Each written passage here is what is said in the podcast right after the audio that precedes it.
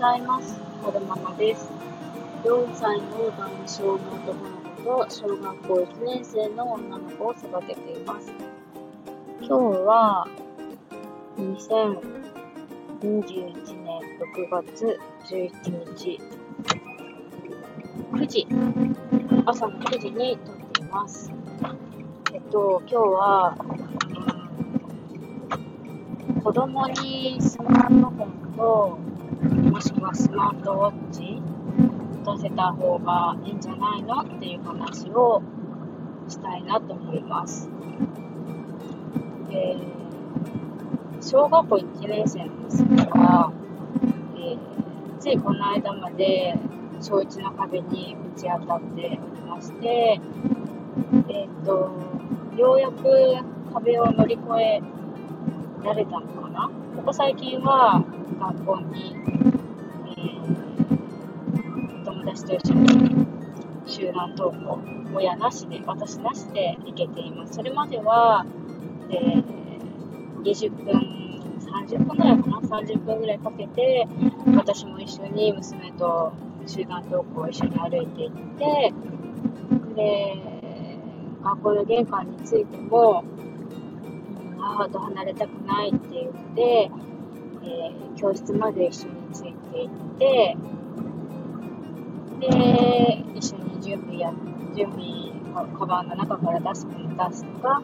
えー、宿題の提出とか、準備を一緒にやって、で、それでも母と離れたくないって泣く娘をなんとか無理やり引っぺがして、バイバイしてくるっていう日々を過ごしていたんですが、先週ぐらいから徐々に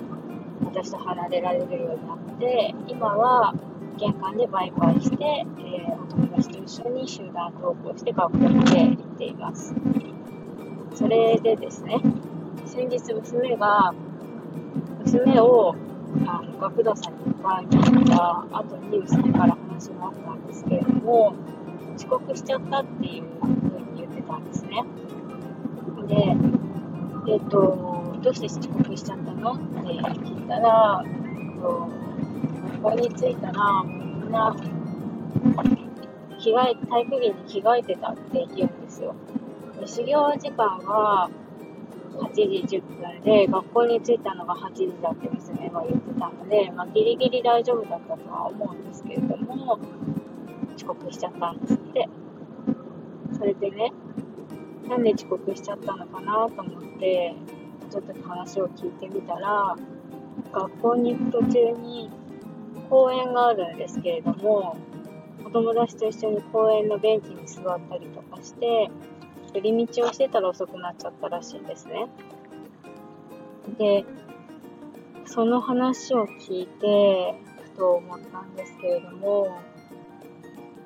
うん学校まで行くのに20分って結構長い間、20分か30分か、結構長い時間かけて登校するじゃないですか。その、その長時間、長い時間かけて移動するのに、スマホ、スマホとかスマートウォッチとか子供が なんか困った時に大人に助けを求める手段を何も持たずに投稿するってすごいリスキーだなって思ったんですよね。うん、学校帰ってきてからも最近なんか一人でパーッと遊びに行っちゃうし、で、なんかね、遊びに行った先で事故に遭ってないかとか、連れ去られちゃったらどうしようとか、こっちはすごい不安なわけですよ。でも子供からしたらやっぱりそういう、ね、いつまでも親の監視のもと遊ぶっていうのも、事実をね、妨げるのかなと思ってるところがあって、で GPS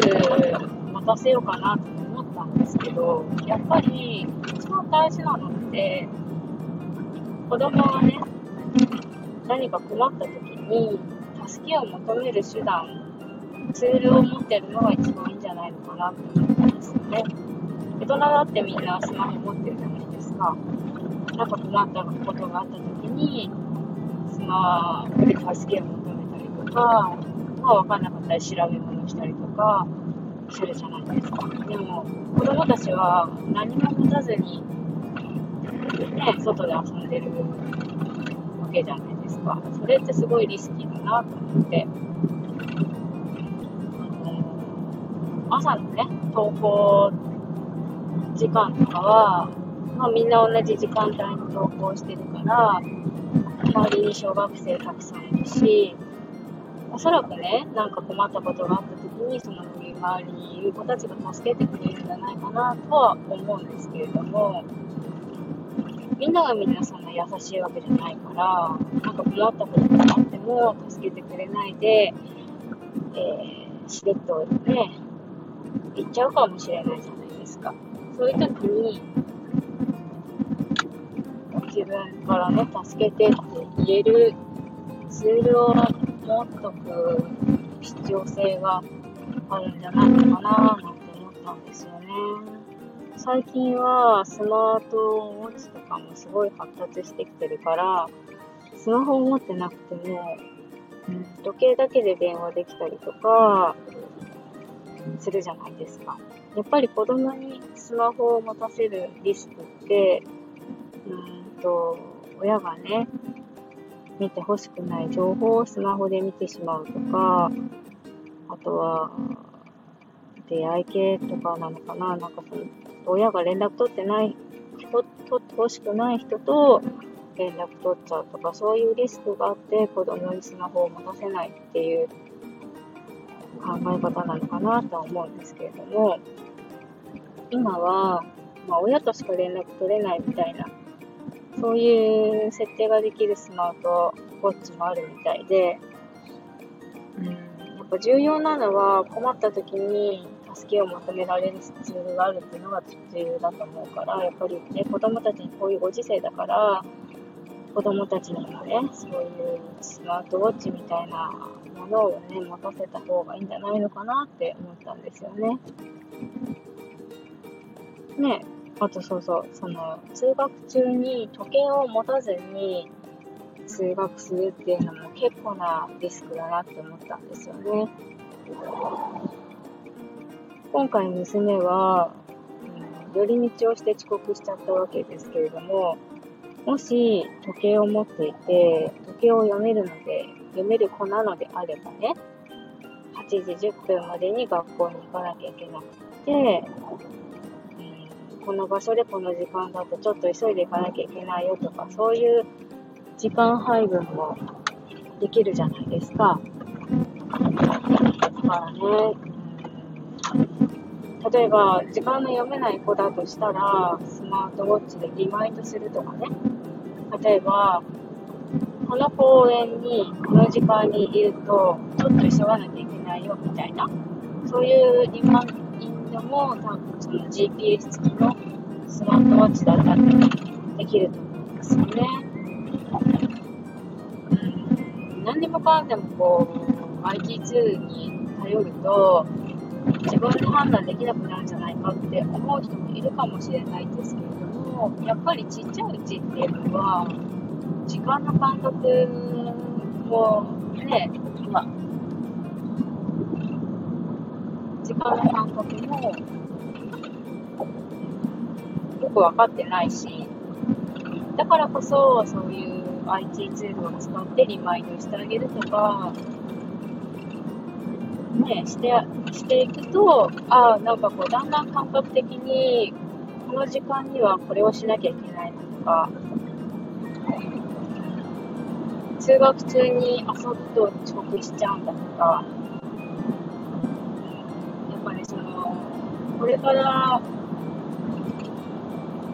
ね、社会に出ていく勉強をする一環として、時間をね、見ながら、時間をコントロール、時間の使い方をコントロールすることを学んでいくっていうのが必要だと思うんですよね。そのためには、やっぱりそういう時間を分かる？時間を可視化できるって言えばいいのかな？まあやっぱりそのね、時計を、時計を持って行動するってすごい大事だと思うんですよね。やっぱりね、その感覚だけで、ね、あ、今なんか遅れてそうとかさ、こんなにここで遊んだら遅刻しちゃうんじゃないかとか、そういう感覚的なもので行動するって、やっぱり、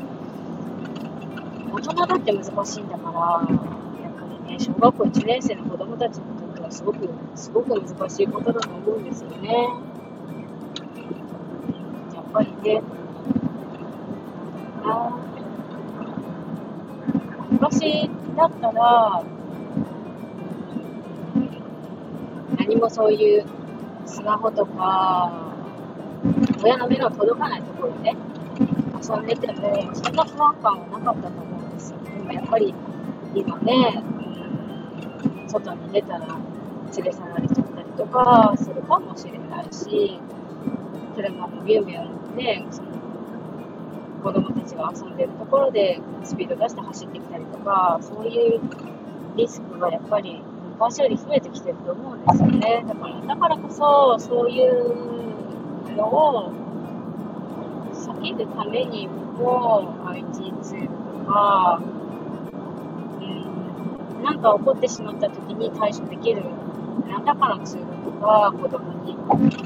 たせた方がいいんじゃないかななんて思ってしまったんですよね。皆さんはどう思いますか？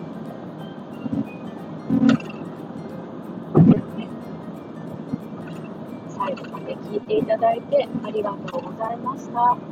また聞きたいなと思ったら、また聞きたいなと思ってくださいましたら、フォローしていただけるととても嬉しいです。それでは。